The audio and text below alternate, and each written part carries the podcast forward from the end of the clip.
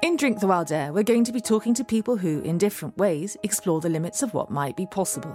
Scientists, explorers, artists, and thinkers who ask questions that reframe our reality. People, in short, who are different from most of us, never happier than when, as Lewis Carroll might have put it, dreaming up six impossible things before breakfast. Yet while they are exceptional, they also remind us of the adventure inside all of us, of the thrill of those moments when we look at the world around us and realise it is infinitely remarkable.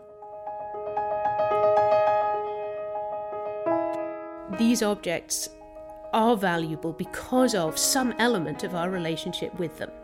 So they are not valuable simply as lumps of stone. They could be curiosities you know lumps of stone can be curiosities. You know geology is an interesting subject but there's a there's a reason why we have a different relationship with fossils than we do with the venus de milo. What is digital archaeology at its most simple is the bringing together of digital technologies with archaeological techniques but the reality is much more provocative than that in recent years, its different uses have included recreating monuments destroyed by ISIS attacks, working out the smells of different texts, including the Magna Carta, and, most provocatively of all, asking why the Elgin marble should stay in Britain. It was 2012 when the Institute for Digital Archaeology was founded in Oxford by Executive Director Roger Michel. I'm Rachel Halliburton, and today I'm at London's Oriental Club talking to Alexy Karenowska, the Institute's brilliant Director of Technology, who oversees everything from the guerrilla scanning of ancient artefacts to reproducing them in stone through 3D printing techniques. I don't think it's an overstatement to say you caused a revolution in the discussion around one of the most contentious cultural issues of our time the question of where the Elgin marbles belong. It's Tuesday, January the 24th, 2023, and yesterday it was reported in the Times that it's possible that the Elgin marbles could be exhibited in Athens by the end of the year.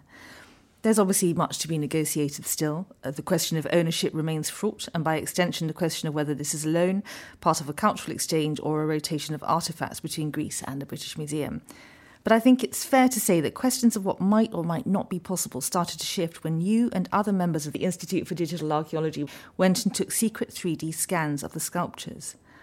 How did this come about?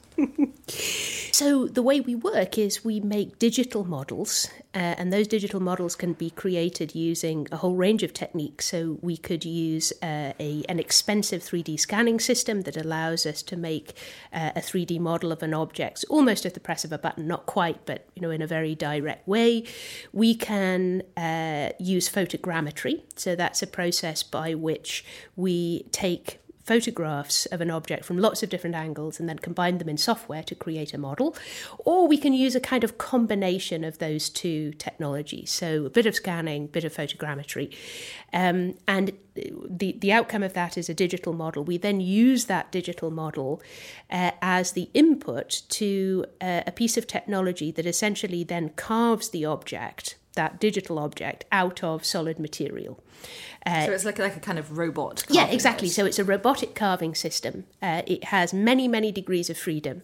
It looks rather rather poetic, actually rather beautiful. So it's able to carve very very delicately uh, in very very hard material like marble or in fact granite. It's uh, it has the uh, the combination of the sort of refinement and uh, extreme power that's needed for for that kind of job.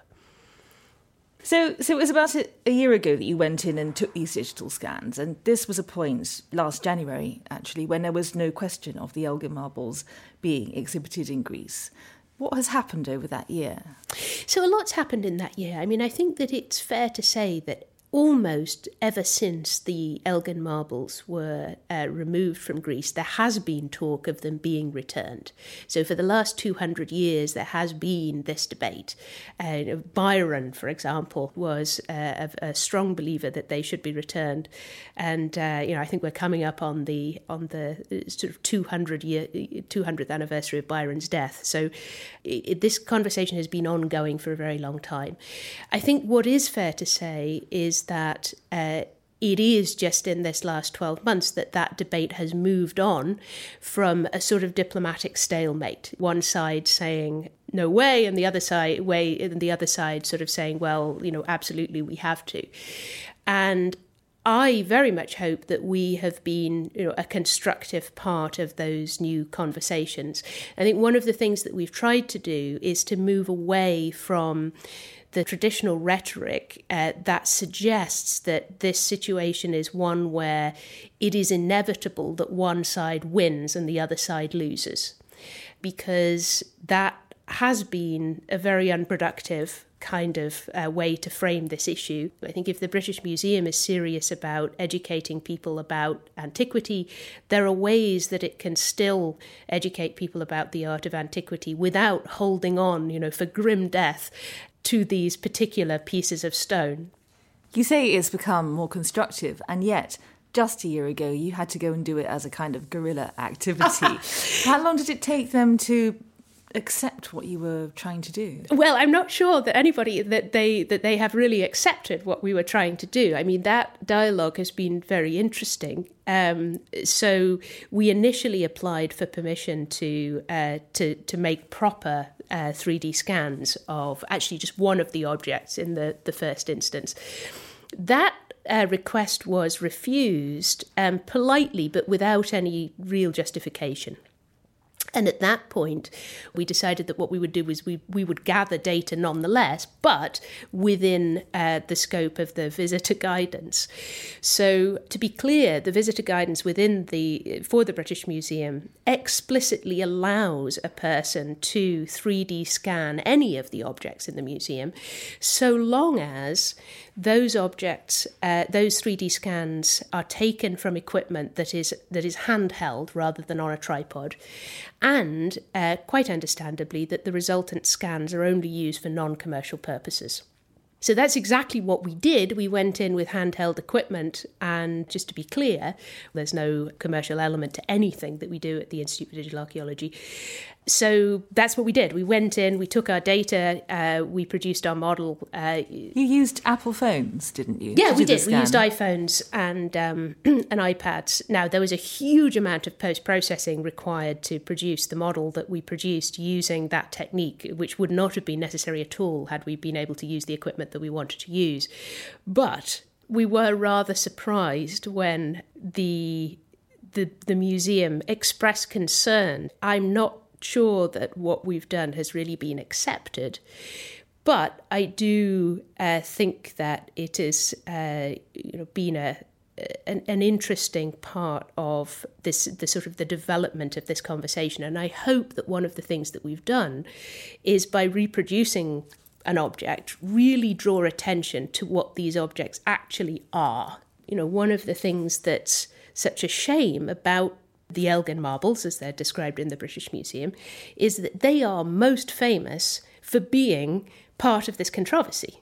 Every other person in that gallery is talking about the controversy. Nobody is looking at the objects, and you know that's a disaster. I think you know it's a it's a real shame.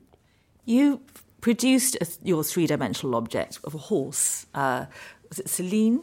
Exactly. Yes. Uh, yeah. The at, moon, at yeah. the Freud Museum last November.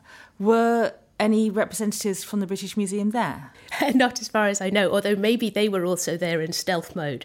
Uh, but uh, but no, not not that I'm aware of. So you don't think that that particular sculpture influenced the announcement that we've just heard? That no, I'm I'm not saying that. I don't want to try to take credit for something that it's not. You know, it, it, the, we are not the only people that have been part of this debate. As I say, the the uh, this is a conversation that's been go- ongoing between the UK and Greece for a very long time. I do think that we have been a part of this new development.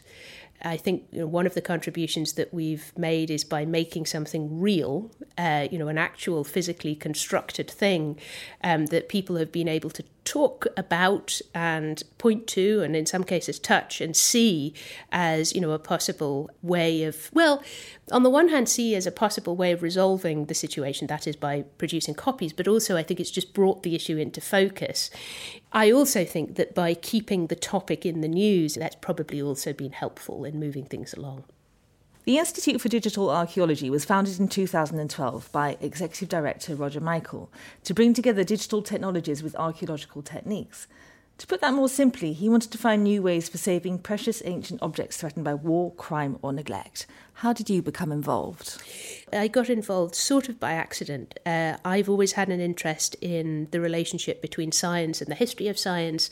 I'm interested in uh, in history myself, and I initially got involved with the Institute for Digital Archaeology really because in the Institute for Digital Archaeology were individuals who shared interest, shared those sorts of interests, who were interested in science and obviously technology, uh, but were also interested in, like I say, some of the things I was interested in, uh, the uh, the history of science, the relationship between the history of science and the history of the book. And then I started to realize that um, there was more scope here for using, if you like, my own training, my own expertise to do some interesting projects. And what is your training? So, my background is in a combination of engineering and physics. So, my first degree is in engineering science, so I have a general degree uh, in engineering, which has turned out to be extremely useful over the years. Um, electrical engineering, mechanical engineering. Uh, you were interested in designing racing cars, weren't you? I was, yeah, that's right. So, I uh, when I um, when I went to university, I thought that I wanted to be a mechanical design engineer. Um, and a big part of me probably still has that um, left to my own devices. That's the kind of thing that I suppose I, you know, I enjoy doing. I like designing little mechanical things. It's just that rather than designing little mechanical things for racing cars, what I do is I design small, beautiful, sometimes large and beautiful mechanical things for research. One of the fascinating questions at the centre of what you do is actually what gives a monument or ancient artefact its value. Take something like the Venus de Milo. Is it the marble from which is carved, the skill of the sculptor, the mythology that she represents, or indeed her fame since she was discovered in 1820 that makes her valuable? Yeah, I think this is a really interesting question, and and I, you know, I'd go further than that. I think this is the question, and and I think that the value of the projects that we've done, including the the, the Elgin project, is really in catalyzing debate around this question. What I do think um, is true right across the board is that these objects are valuable because of some element of our relationship with them. So they are not valuable simply as lumps of stone. They could be curiosities, you know, lumps of stone can be curiosities. You know, geology is an interesting subject, but there's a there's a reason why we have a different relationship with fossils than we do with the Venus de Milo one of the reasons you know why we're interested in uh, in these ancient objects is that they've been around for a, you know a, a very long time. We talk about them being a witness to history, etc. But then there's a long debate to be had about what that actually means.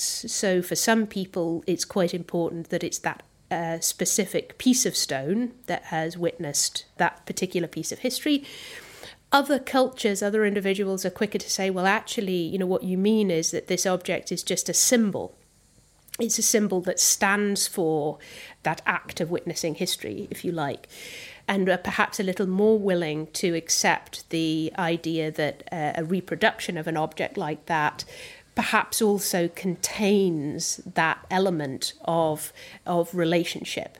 It was just a year or so after the Institute for Digital Archaeology was founded that ISIS began a push to establish its Islamic State across western Iraq and eastern Syria. This was a time when the destruction of monuments became much more than a topic for intellectual discussion. The systematic blowing up of statues and archaeological sites was nothing less than an assault on shared history and freedom of expression. It was at this point that you and Roger Michel came up with an ingenious idea to create a shadow army who would photo document endangered archaeology across the Middle East and North Africa. Can you talk to me about this? We started working with groups in Syria uh, who were interested in documenting uh, their own cultural heritage, um, and in some way, you know, peacefully fighting back at the idea that cultural erasure, um, which of course has been used throughout history to try to suppress uh, people's cultural identity. We started to work with people in Syria who were interested in documenting their own uh, cultural heritage initially we were working solely to uh, recover, if you like, two dimensional information about, about architecture and objects. And then we started uh, to work on the idea of demonstrating uh, that, you know, in fact, using the kind of information that was gathered that way, it would also be possible to physically reconstruct objects. And initially we made that suggestion actually um, not really thinking that it would necessarily be the focus of the project but just you know as opposed to you know understanding that uh, that this might be a potential use of the data that we that we gathered in the field. But the response to that suggestion was huge and and you designed the camera that enabled this, didn't you? Well, we used a combination of different technologies. So we sent out cameras with a very specific format that we used to, to take pictures of archaeology in the field. But actually, in the end, the reconstruction that we did of the um, the, the arch from Palmyra, that object was actually destroyed even before we started the project. So the, the images that were used to reconstruct the arch were crowdsourced from existing tourist snaps, if you like. I want to talk to you a bit more about that because famously in April 2016, that arch was brought to Trafalgar Square. And after that, it went to uh, New York and Dubai. That's right. And in fact, we took it, so it went, uh, it started in London, that's right. We took it to City Hall Park in New York. It had a, a really nice event.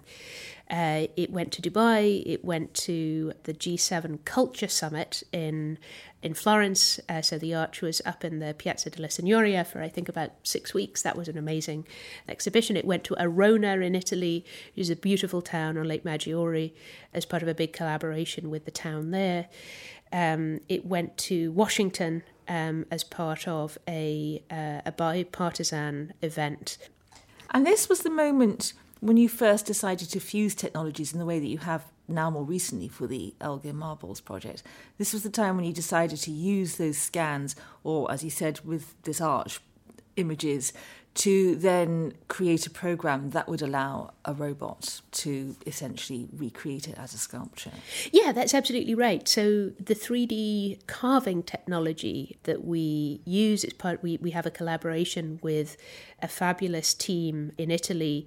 There are actually two companies involved, so TorArt have been operating for a long time in Carrara, up in the, the marble quarries, working on both traditional sculpture and robotic sculpture. And their more recent spin off, I suppose you might describe it, Robotor, is specifically focused on, on robotic carving technology. So we work very closely in collaboration with uh, the team at Robotor for us, it seemed like a really interesting opportunity. This uh, the the opportunity of the the Palmyrene sculpture to show really how this uh, how this technology could be deployed at a monumental scale, and you know indeed how it could be deployed in the context of a project that was neither just art nor not art, if you see what I mean. The Palmyra Arch project was in many ways very different from the Elgin project. It was substantially about drawing attention to the uh, the importance of protecting Syrian culture and the Syrian people uh, to whom that culture belongs, and raising public awareness in a very dramatic way, if you like, for some people, it was a step too far, wasn't it? And I, I know you had your detractors who worried about this Disney style recreation of ancient monuments. Um, can you talk a bit about what was said to you and, and how you addressed it? In the case very specifically of the Palmyra Arch project, uh, I think every, every object is different when it comes to people's ideas about whether or not they will like it there were those who didn't like the idea at all and did indeed cite this idea of Disneyfication. I think that for many people, seeing the arch in person changed their views very substantially. There was some confusion, I think, over how it would be constructed. Uh, it, it is stone, solid stone, it weighs 13 tons although that was reported in the press, I think people Im- still imagined something different. I think they thought it'd be made out of polystyrene or something. Not that things that are made out of polystyrene, you know, can't be quite handsome, but um, it does change it. I think when something is made out of uh, made out of stone.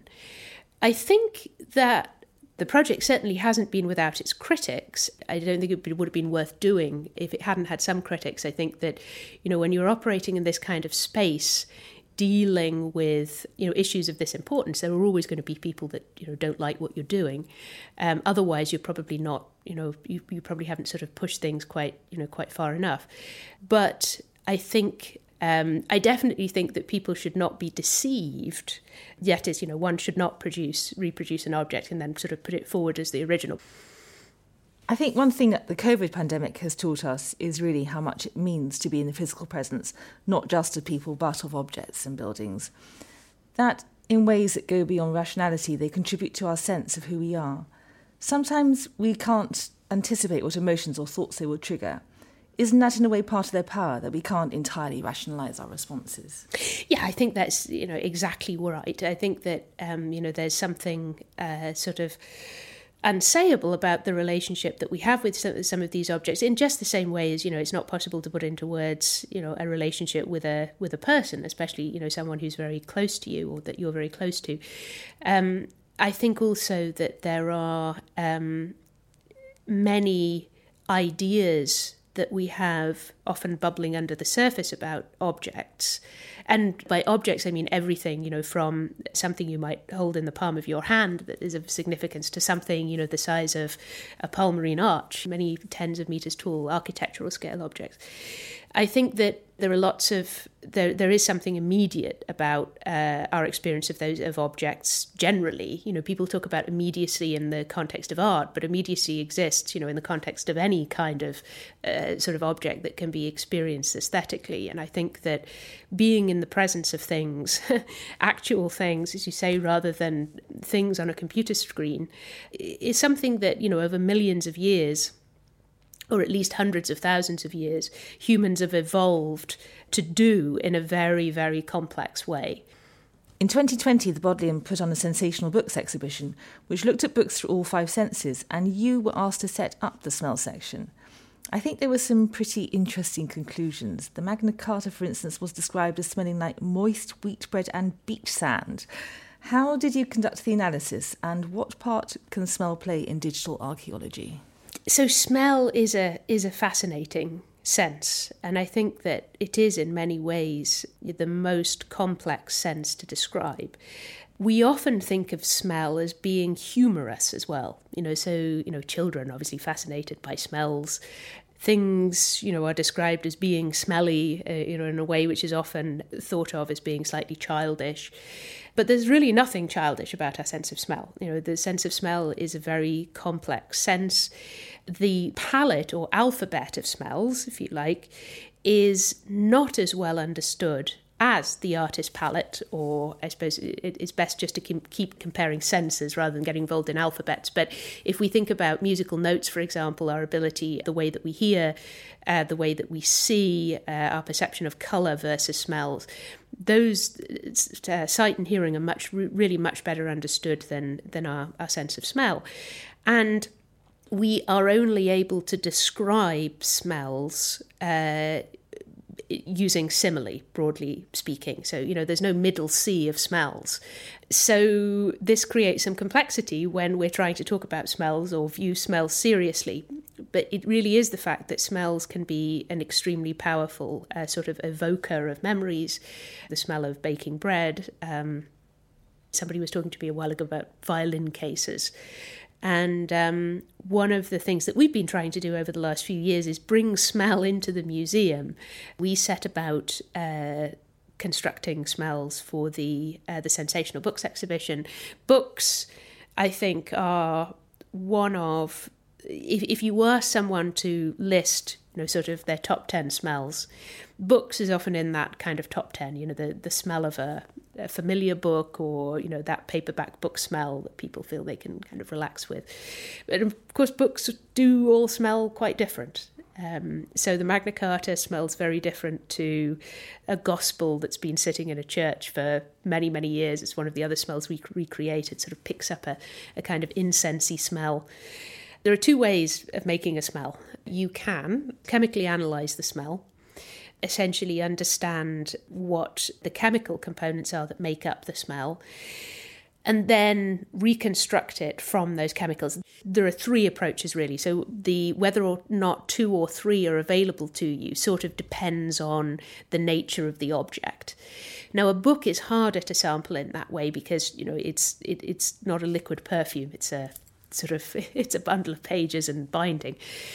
Now, what you can do is you can take a piece of book and you could process that in such a way as to arrive at something that you can chemically analyze in exactly the same way as one would the perfume. But uh, as you might imagine, that is not an option if you're dealing with the, the Magna Carta. It's uh, even saying, well, I'll just take a little bit uh, is not uh, would not be too popular with the librarians. So instead, what you do is you capture the smell by essentially putting the the book uh, in a sealed environment through which you pass air and then collect basically the odor in a filter system.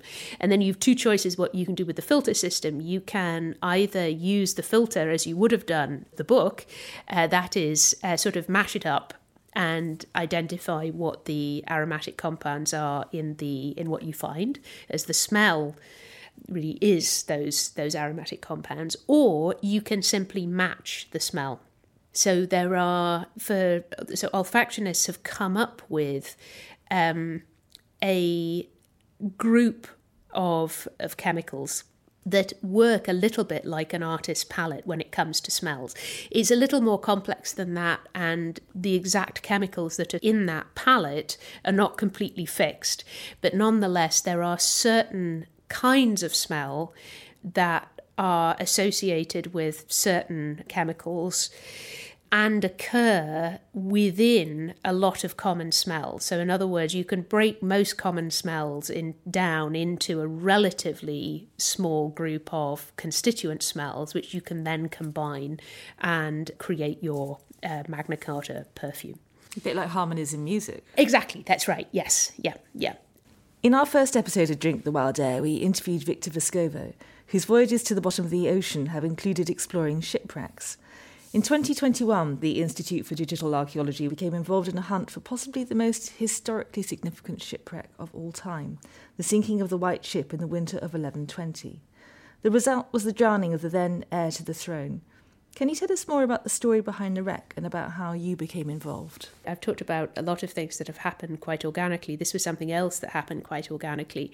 Um, so we were discussing, Charles Spencer, Lord Spencer, uh, wrote a book uh, about the, the White Ship, a very fine book about the, the loss of the ship and the rather unfortunate effect it had on Britain after uh, the, the loss of the heir to the, the British throne. We just asked the question, you know, well, you know, has anybody gone to, to find it, gone to look for it? And the answer seemed to be no. It's in a location that is very uh, accessible from the from the French side. So the the ship was wrecked just outside Barfleur Harbour, and it was only actually when I went to, when we went on this expedition and were sort of bobbing around, uh, diving, I realised just how close it is to Barfleur Harbour. I mean, obviously one can see it on a chart, but it really is within even a person. I'm not very good at swimming, but I think even I could probably swim from from the rock to uh, to Barfleur Harbour so yes, so we weren't aware that there'd been a uh, a recent or even really historic uh, attempt to find the the wreck. The water is quite challenging there, which might explain why that was the case. So uh, the currents are very very strong. It's not the kind of place where an amateur might dive, uh, you know, just sort of on the off chance.